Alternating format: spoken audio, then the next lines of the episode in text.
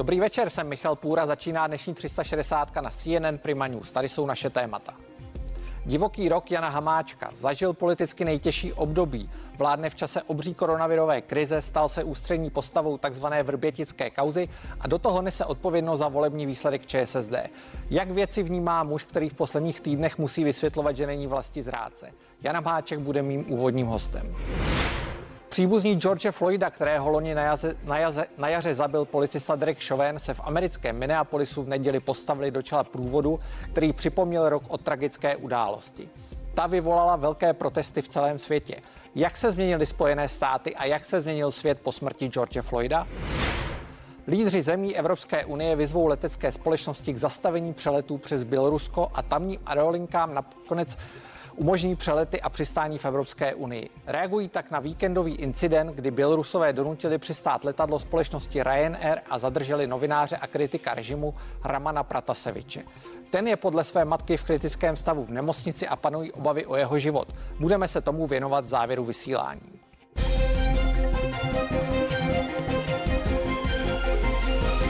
Žádný z českých politiků za sebou nemá tak turbulentní rok, rok jako ministr vnitra a vicepremiér Jan Hamáček. Na startu pandemie se zapsal jako rozhodný politik v červeném svetru, aby o pár měsíců později čel kritice za nákupy zdravotních pomůcek. Když v polovině dubna s Andrejem Babišem oznamoval, že Česko vyhostí 18 Rusů z pražské ambasády, nejspíš si neuměl představit, že bude čelit mediálním obviněním z vlasti zrady. Jan Hamáček je mým hostem. Dobrý večer. Hezký večer a děkuji za pozvání. Já začnu jednou aktualitou. Eh, web Politico, bruselský web Politico uvedl, že Angela Merkelová odmítla pomoci Česku a vyjádřit solidaritu s tím naším vyhoštěním ruských diplomatů, eh, protože jsme se na to špatně připravili a nepožádali jsme je dostatečně dopředu. Můžete to nějak okomentovat? Víte o tom něco? Je to pravda? Já nevím, odkud vzal web Politico eh, tuto informaci. Mně to přijde zvláštní, protože Angela Merkelová byla vlastně první vysoký evropský politik, který byl o té věci informován. Pan premiér s ní telefonoval eh, celkem dlouho. Eh, z toho telefonátu je záznam a nevím o tom, že by z německé strany padaly jakékoliv výtky ve vztahu ke koordinaci, takže je otázka, zda ten zdroj je správný. Já tu vlažnou reakci západu přičítám tomu, že opravdu ta doba teď je složitá a e, některé státy prostě nemají zájem na nějaké eskalaci e, vztahu s Ruskem a e, tudíž nebudou podporovat nějakou, nějakou razantní, razantní odpověď. Popravdě řečeno, ono zase Eh, po těch, po těch vyhošťováních, eh, kterých bylo několik vln, už na těch ambasádách s nadsázkou ruských eh, je těch lidí podstatně méně, takže v uvozovkách také není pomalu kde brát, ale to není ten hlavní faktor. Ten faktor je prostě, že Západ si prostě aktuálně nepřeje eskalaci. Německo řeší otázku Nord Streamu, je tam očekávané setkání Biden-Putin, takže ta doba na to asi teď není úplně vhodná. Na druhou stranu není to soutěž ve vyhošťování, je to i o té eh, solidaritě verbální, tu, tu nám eh, Evropa eh, vyjádřila a já si myslím, že počítá se výsledek a to, že se nám podařilo tu kauzu vyřešit, je určitě dobrá zpráva pro bezpečnost České republiky. A myslíte si, že k tomu vyhošťování ještě může dojít, protože vy jste tak trošku naznačil, že by si ty zahraniční státy nebo ty naše členské státy Evropské unie mohly šetřit ty diplomaty na nějaké další vyhošťování? Ne, tak já samozřejmě nevím, eh, co se stane. Eh, probíhají různé další, eh, různé další vyšetřování. Teď samozřejmě hlavně v Bulharsku, protože Bulhaři najednou zjišťují, jak to asi bylo s těmi výbuchy muničních skladů v Bulharsku. Takže určitě ta věc není u konce a uvidíme, co přinese, co přinese následující rok. Já se vrátím ještě maličko k Vrběticím. Uplynul měsíc od celé od té slavné tiskové konference, kdy jste vystoupil s Andrejem Babišem, oznámili jste vyhoštění 18 ruských diplomatů. Ehm, je něco, čeho litujete za tu dobu? Um, Dělal byste něco jinak? Tak Samozřejmě po bitvě, po bitvě každý generálem a já, když jsem čelil té kritice v poslanecké sněmovně, eh, zejména od paní kolegyně Adamové, tak jsem říkal, že pokud má ambici vládnout této zemi, eh, tak bych ji nepřál, aby eh, musela řešit takhle složitou situaci, kterou jsme museli řešit my. A znovu říkám, určitě by se tam dalo spoustu věcí udělat jinak, ale co se počítá, je ten výsledek. A ten výsledek je to, že tady se 20 let mluvilo o tom, že Česká republika je rejdištěm ruských špionů a ruská ambasáda ambasáda v Praze je jejich základnou. No a těch 18, co odjelo, tak to byly vlastně dvě kompletní rezidentury GRU a SVR a e, k tomu ještě navíc ten, ten, to srovnání počtu e, diplomatů, kde samozřejmě mezi nimi také určitě byli nějací spolupracovníci těch služeb, tak to vlastně znamená, že my jsme jim rozbili e, spravodajskou centrálu ve střední Evropě a nějaká léta se z toho nespamatují. A ono není náhodou, že nás dali na ten nepřátelský seznam. Tam nás dali proto, protože jsme něčím strašně naštvali. A samozřejmě rozbití, eh, rozbití spravodajských operací ve střední Evropě, to je něco, co je naštvalo. Pojďme se podívat, co si o vás politici myslí a jak reagují vlastně na vaše vystupování v kauze Vrbětice. Těmhle cimarmanovským povídačkách nemůže věřit ani Honza Hamáček sám. Samozřejmě, že kecal, jako když tiskne a usvědčili ho z toho. Byl to zločin? Ne. Bylo to něco horšího než zločin. No. Byla to čirá hloupost. Obě dvě tyto verze jsou, abych to řekl slušně, podivné. Věříte panu Hamáčkovi? Pan Hamáček je ministr, je vicepremiér. Otázka je, jestli mu věřím nebo nevěřím, prostě věřím tomu, co dělá. A nejdřív začne tohle, pak se do toho začnou motat vrbětice. Když se za to zamotají vrbětice, tak najednou se přijde s tím, že vlastně cesta byla kamufláž. Pro mě to moc důvěryhodné opravdu není. Uh, tak jste to asi sám slyšel. Mm, co, vy jste tady nebyl, tak jste na to nemohl reagovat. Teďka máte poměrně unikátní možnost. Víte co, eh, já si myslím, že eh, ten příměr, který jsem použil eh, v partii, tuším, že tohle je možné jenom v Česku, protože Česko je země příběhu. Eh, tak eh, my jsme z, z, úspěšné operace, kdy se opravdu podařilo ty, ty, ty rezidentury rozbít a ty, a ty Rusy, Rusy vyhostit, potom eh, udělali, udělali naprostou bramboračku, kterou dneska už nerozumí nikdo a v Rusku z toho mají legraci, protože samozřejmě to rozmazává ten, ten celý obrázek a já si myslím, že kdyby nebyly volby, kdyby nás nečekaly na podzim tak klíčové volby, které opravdu budou asi bitvou bez rukavic, tak eh, by ta situace byla jiná. Ta opozice by asi řekla, ano, dobře, eh, vládě se to povedlo, děkujeme a pojďme se hádat o daně, ale prostě hm, takhle to bylo a já nějak nezastírám, že to celé asi odstartoval ten, ten článek na seznamu, který prostě mě bez jakýchkoliv důkazů obvinil de facto z vlasti zrady a to je to nejhorší, co můžete udělat politiku, že řeknete, že se chtěl spojit s cizí mocí a, a pracovat proti zájmu České republiky. Takže já už bych to nechal být. Prostě vyšetřuje to policie, my všichni budeme chodit na výslechy. Eh, já jsem se taky, nebo bráním se také právně a eh, můžu říct jedno, já mám svědomí, svědomí čisté, já jsem eh, dělal všechno pro to, aby zajistil bezpečnost České republiky a ve finále se to povedlo a jestli tohle je cena, jestli tohle je cena za to, že jsme jim rozbili ty rezidentury, tak jsem tu cenu ochoten platit. Eh, když jsme u té ceny, kterou jste ochoten platit, já spojím ty obě události, nejenom Vrbětice, i s covidem na jaře, tam ta situace byla velmi podobná. Na začátku Jan Hamáček jako hrdina vystupuje v červeném svetru, rozhodný politik, který nakupuje zdravotnické pomůcky, který tehdy byl nedostatek nebo nebyly žádné. Nebyly žádné. A teď v Vrbětice oznamujete vyhoštění 18 diplomatů a maličko se to zvrtlo v určitý moment. Eh, jak vlastně to vnímáte? Co, co se vlastně stalo? Tak Jak si to vysvětlíte? Já, já si myslím, že to je prostě politika a eh, nedá, nedá se očekávat, že vám někdo bude eh, nějak vehementně děkovat. Eh, k tomu jaru, eh, já jsem vlastně k tomu přišel de facto jak slepý houslím, protože eh, není, není úkolem ministra vnitra schánět ochranné pomůcky pro celou Českou republiku. Já jsem měl rezort relativně připravený. Já jsem už v lednu vydal pokyn, aby policie nakoupila 50 tisíc respirátorů FFP3. Já měl jsem pocit, že jich nakupujeme moc a že mě potom za to někdo bude nadávat. Ve finále potom ty trojkové respirátory šly do nemocnic, protože zdravotníci je neměli a pomohli a nikdo prostě netušil ty objemy. No a já jsem, když jsem tuším 14. března zjistil, že prostě respirátory nejsou a nebudou, no tak jsem nabídl, že, to, že je zkusím sehnat a, a prostě nikde jinde než v té Číně nebyli, no tak jsme spustili tu, tu operaci Letecký most a ono taky, tak já si pamatuju na ty titulky eh, letadlo naděje, eh, respirátory. No, taky vítání, dě, dě, vítání ale tak to, ale tak eh, to je, dobře, ale to zase, když kdo chce psa být, vždycky si hůl najde. No já se spíš ptám, jestli se nebojíte, protože Nebojím. Uh, viděli jsme zprávy NKU, se kterými vy nesouhlasíte, který kritizují nákupy těch zdravotních pomůcek. Ale, ale oni, Já jestli se nebojíte, jestli jste v tu chvíli neriskoval příliš, že by... Tak jasně, že jsem vám to mohlo já, jsem říkal na té, na, té, na té tiskovce, že některé ty věci prostě se nemohly dělat standardně. Jakoby eh, to, co nám kontroloři NKU vyčítají, no tak to je místě až absurdní, jestli jsme na to dělali nějaké, nějaké výběrové řízení, průzkum trhu, tak jak, jak můžete dělat průzkum trhu, kde eh, to byla Marrakeš, tehdy v té Číně, tam se překupovali letela na runway, tam, tam posílali státy eh, lidi s kuframa dolarů, aby nakupovali respirátory.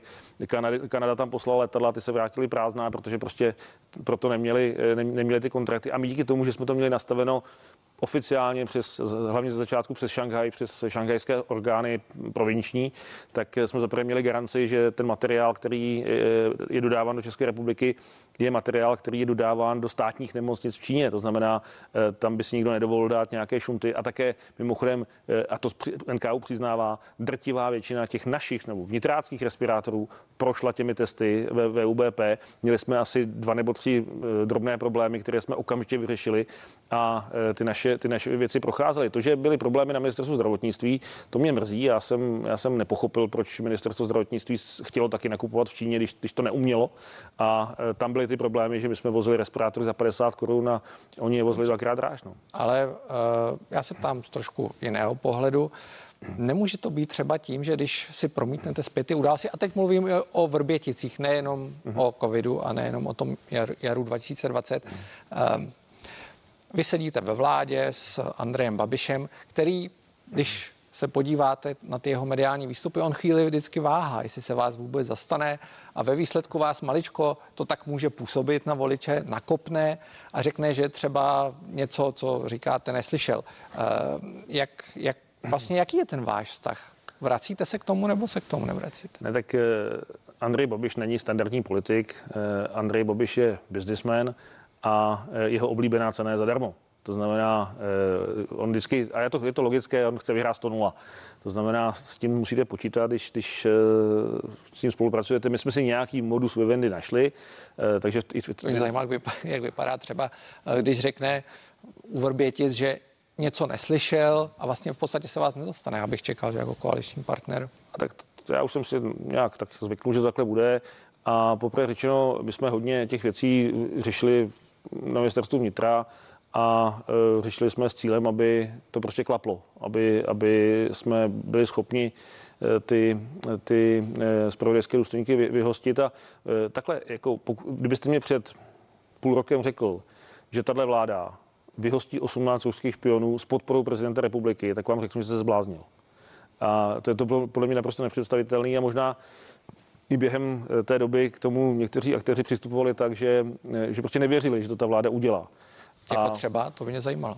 Já už, už to dál asi nebudu dál komentovat, ale prostě a to, to, prostě to byl nějaký setup, ve kterém jsme se pohybovali, ale ve finále jsme to zvládli a e, vlastně byl, byl to z mého pohledu obrovský úspěch do doby, než jsme, se, než jsme si my Češi sami začali celou tu věc pochybňovat a de facto de facto jsme si to do jisté míry prohráli sami. Když jenom u toho ještě na chvíli zůstanu, přijet, nechcete říct to jméno, kdo to byl, kdo třeba v to úplně nevěřil. E, kdybyste vzal ty aktéry jednotlivé, tak eh, Miloš Zeman, jaká byla jeho reakce?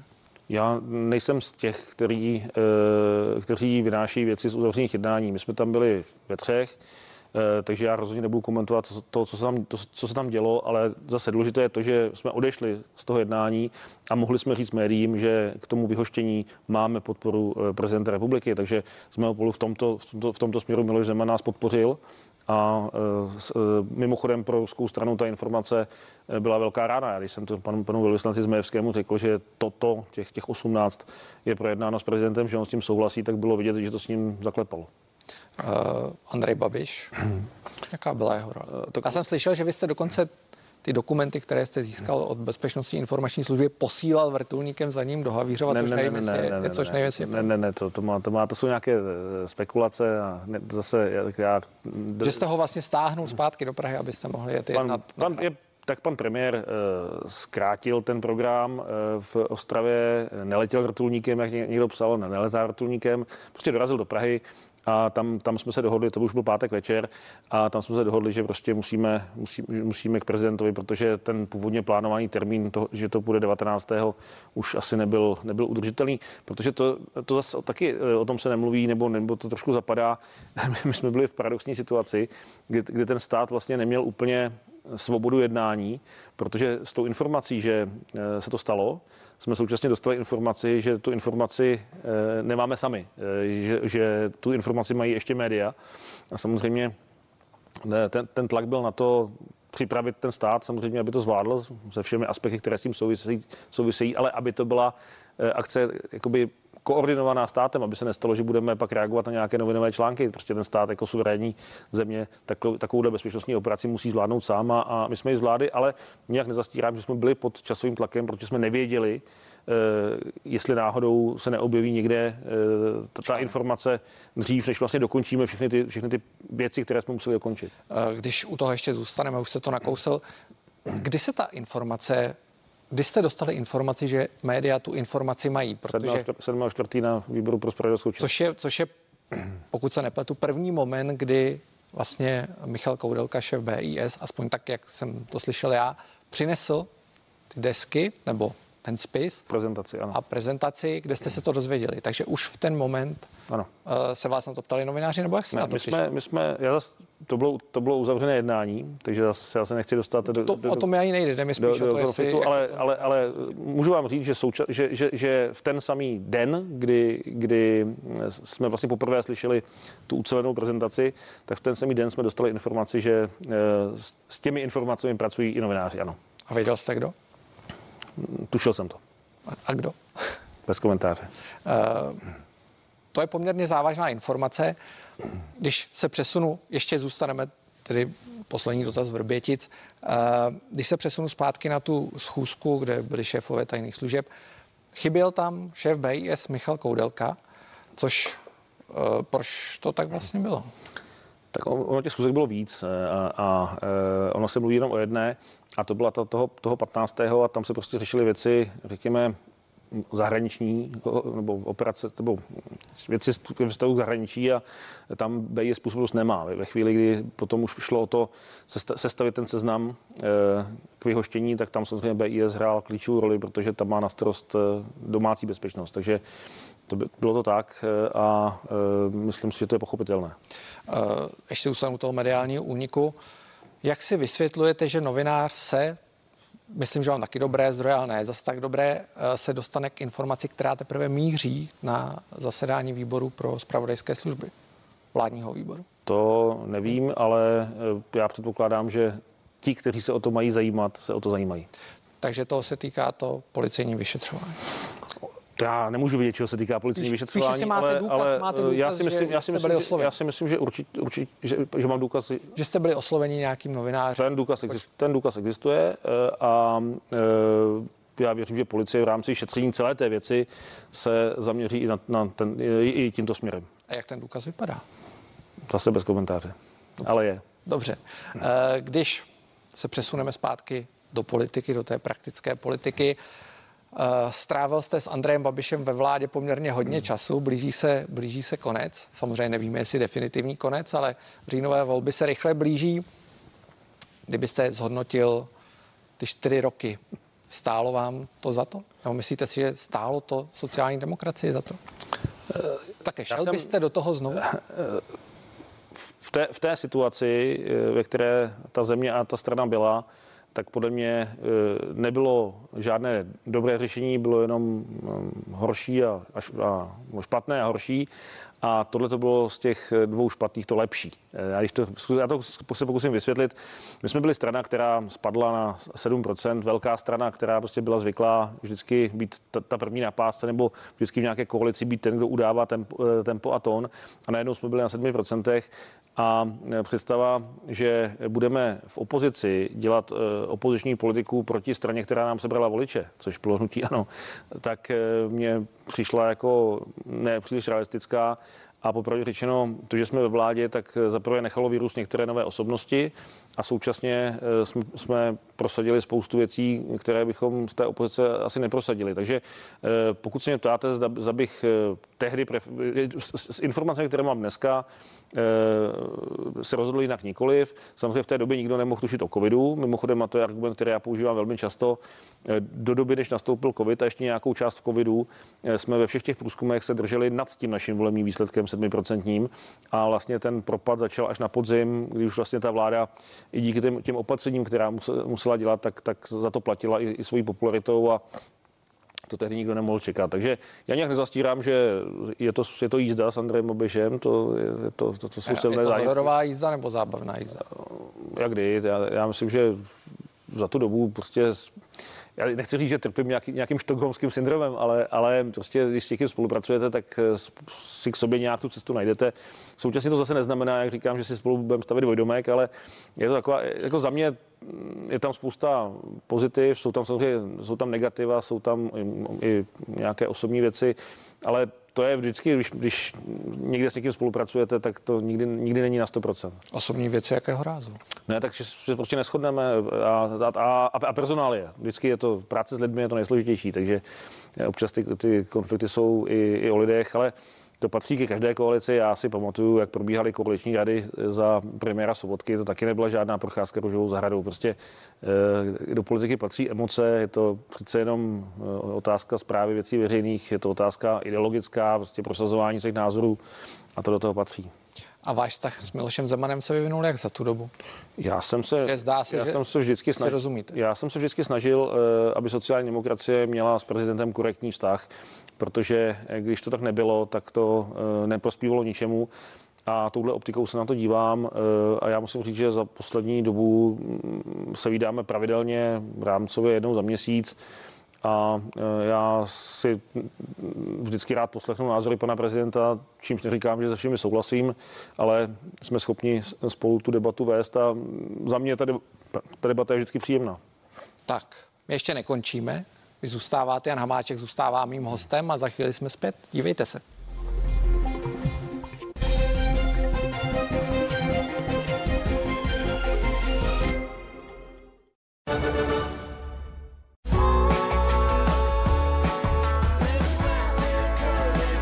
Třicet let navrhujeme chytrá řešení pro vaše bezpečí. Jablotron.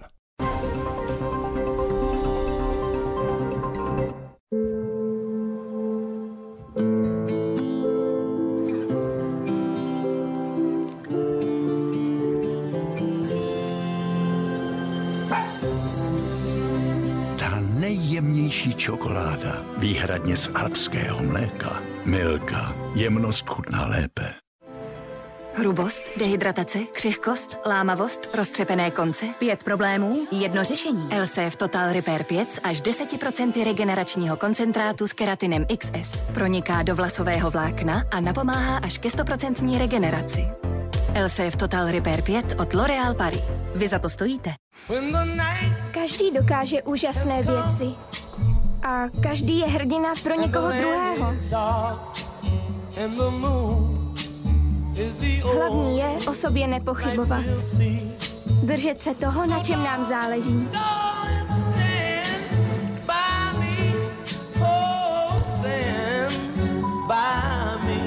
Věřit svým schopnostem a být otevření novým věcem.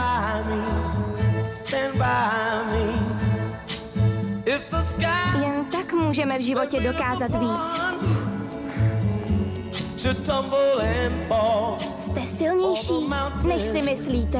Česká spořitelna. Ať se daří. Vychutnejte si jedinečnou měkkou konzistenci Bebe Dobré ráno na měko, obsahující pět celozrných cereálí a lahodnou čokoládu. Chutné a výživné. Zkuste na měko. Tady. Tady. Každý den přibývají lidé, kteří zjistili, tady, že půjčku na zonky si zařídíte opravdu kdekoliv. Tady. Půjčit si můžete až 900 tisíc. Tady. S úrokem od 2,99%. Tady. A ještě k tomu dáte vydělat lidem, jako jste vy. Tady.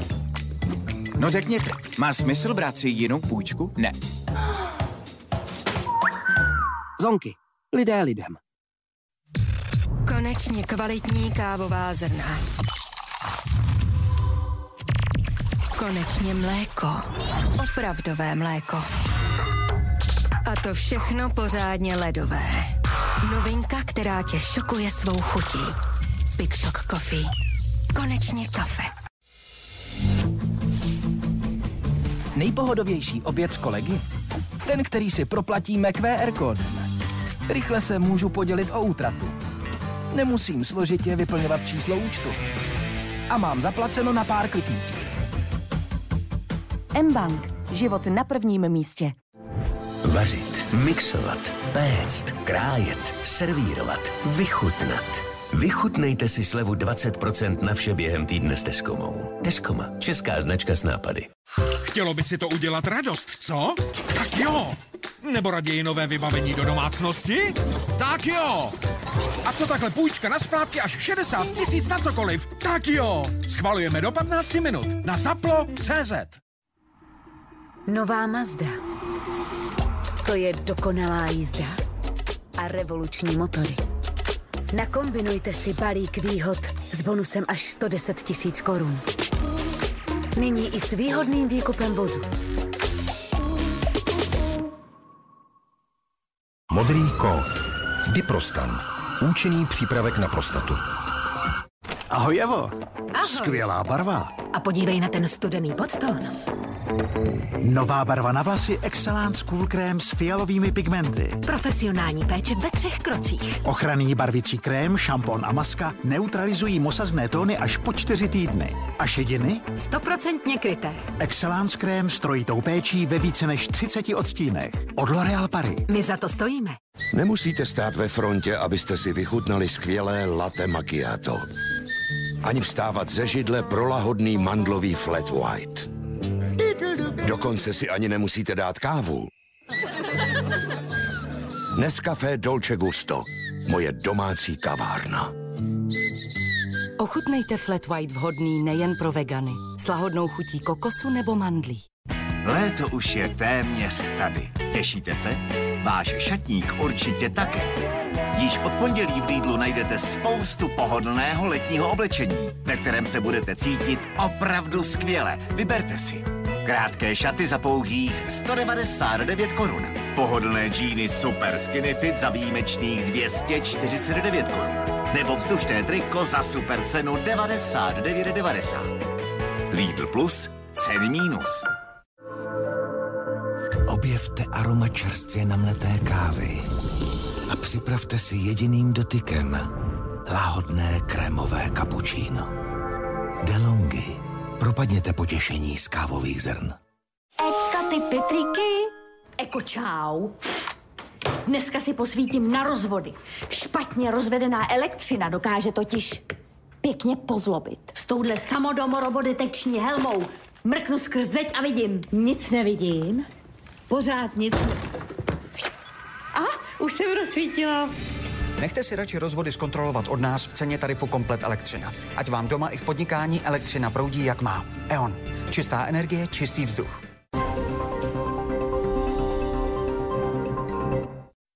Matějovský. Symbol pro eleganci, kvalitu a nevšední design. Matějovský povlečení CZ.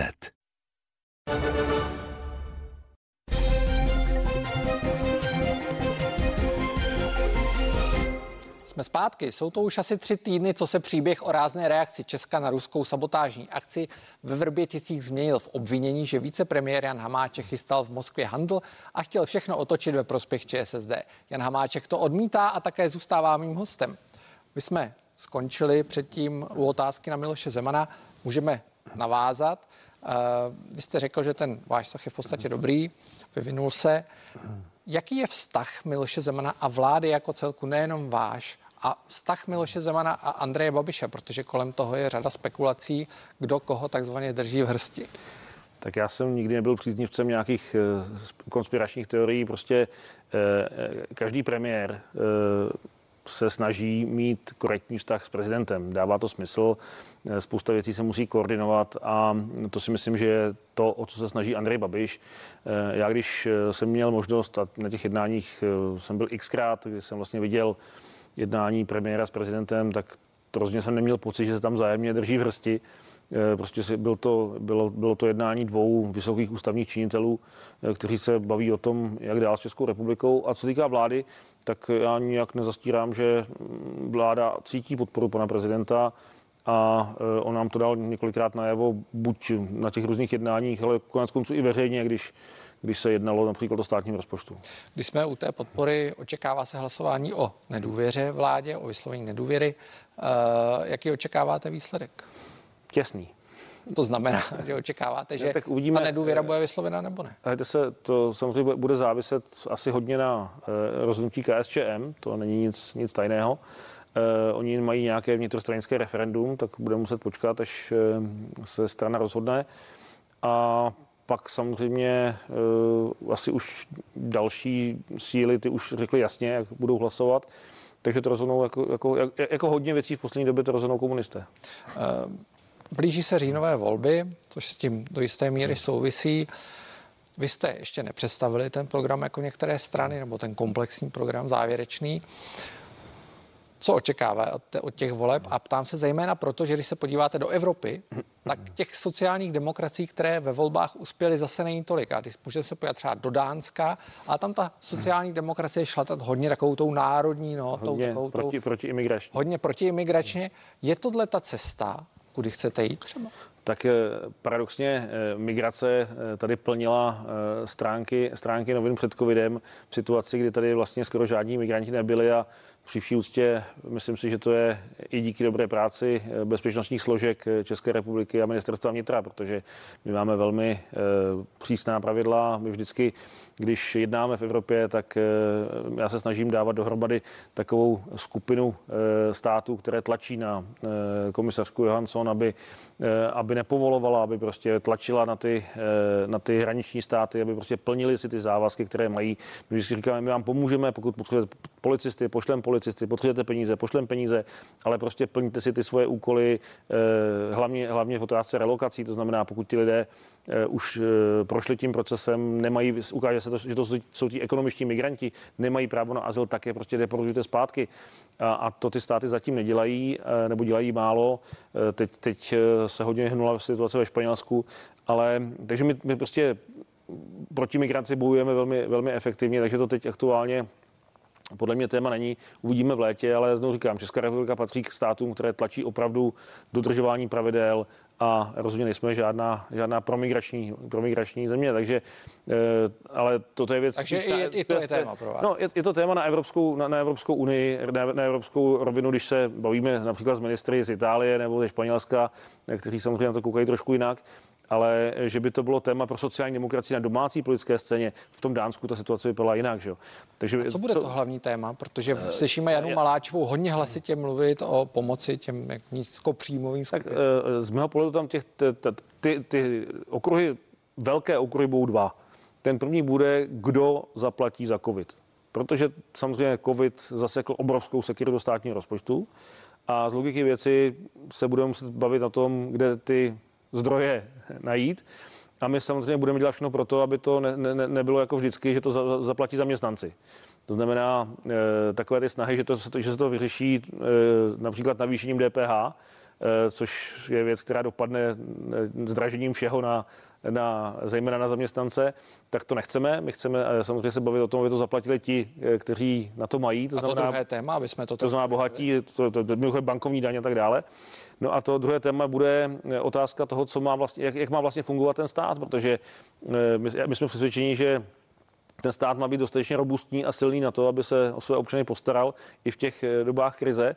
A kolegové z pravice říkají, ne, nejlepší je, když ten stát je slabý a, a, a, a malý a štíhlý a e, pak ale mimochodem, když pak sepsali e, koalice spolu ten svůj program, co všichni chtějí všechno dělat, tak jim tam falíruje 220 miliard, protože ty tam nemají.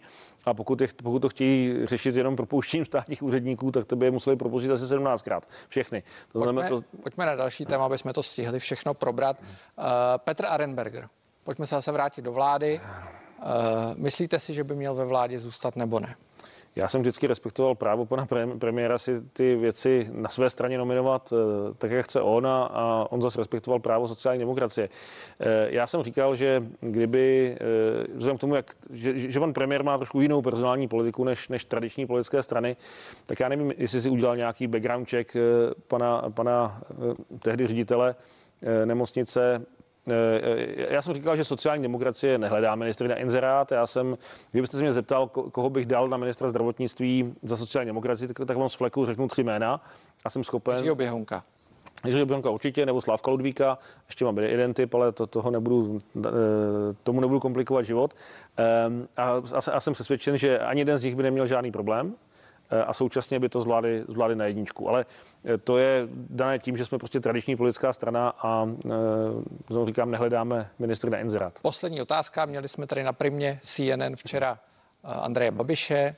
Debata byla o létu. Jaké čekáte léto a jaké budete mít vy léto? Tak já zaprvé doufám, že to zvládneme a tam hodně věřím panu ministrovi Kulhánkovi, že se to podaří vyjednat z hlediska těch různých covid pasů a pravidel tak, aby lidé cestovali s co nejmenšími komplikacemi, aby nemuseli platit eh, tisíce za PCR testy. I proto jsme dneska vlastně odsouhlasili na vládě, že dva PCR testy budou zadarmo. A tudíž doufám, že to cestování bude co nejjednodušší. Eh, kam já? Já bych chtěl eh, na dovolenou, protože moje poslední dovolená byla v lednu loňského roku. Pak jsme byli vlastně v létě s manželkou na takové pseudosvatební cestě pět dní v Karlových Varech a to bylo všechno. Takže já už jsem dovolenou neměl ani nepamatuju, takže chtěl bych, chtěl bych aspoň na deset dní někam, někam, kde ideálně... Daleko. No daleko ne, v Evropě bych zůstal, ale, ale někam, kde, eh, kde na mě nedosáhnou ty každodenní problémy. Skvělý, já vám děkuji moc za rozhovor a mějte se pěkně. Taky děkuji večer. a hezký večer. V druhé části dnešní 360 se podíváme do Ameriky. Bude to rok od zabití George Floyda a mě bude zajímat, jak se země za tu dobu změnila a kolik takových případů zůstává mimo pozornost světa. Za chvíli jsou tu zprávy v 9 a o nich třeba informace o dalším rozvolňování. My pokračujeme ve 21.20, budu se těšit.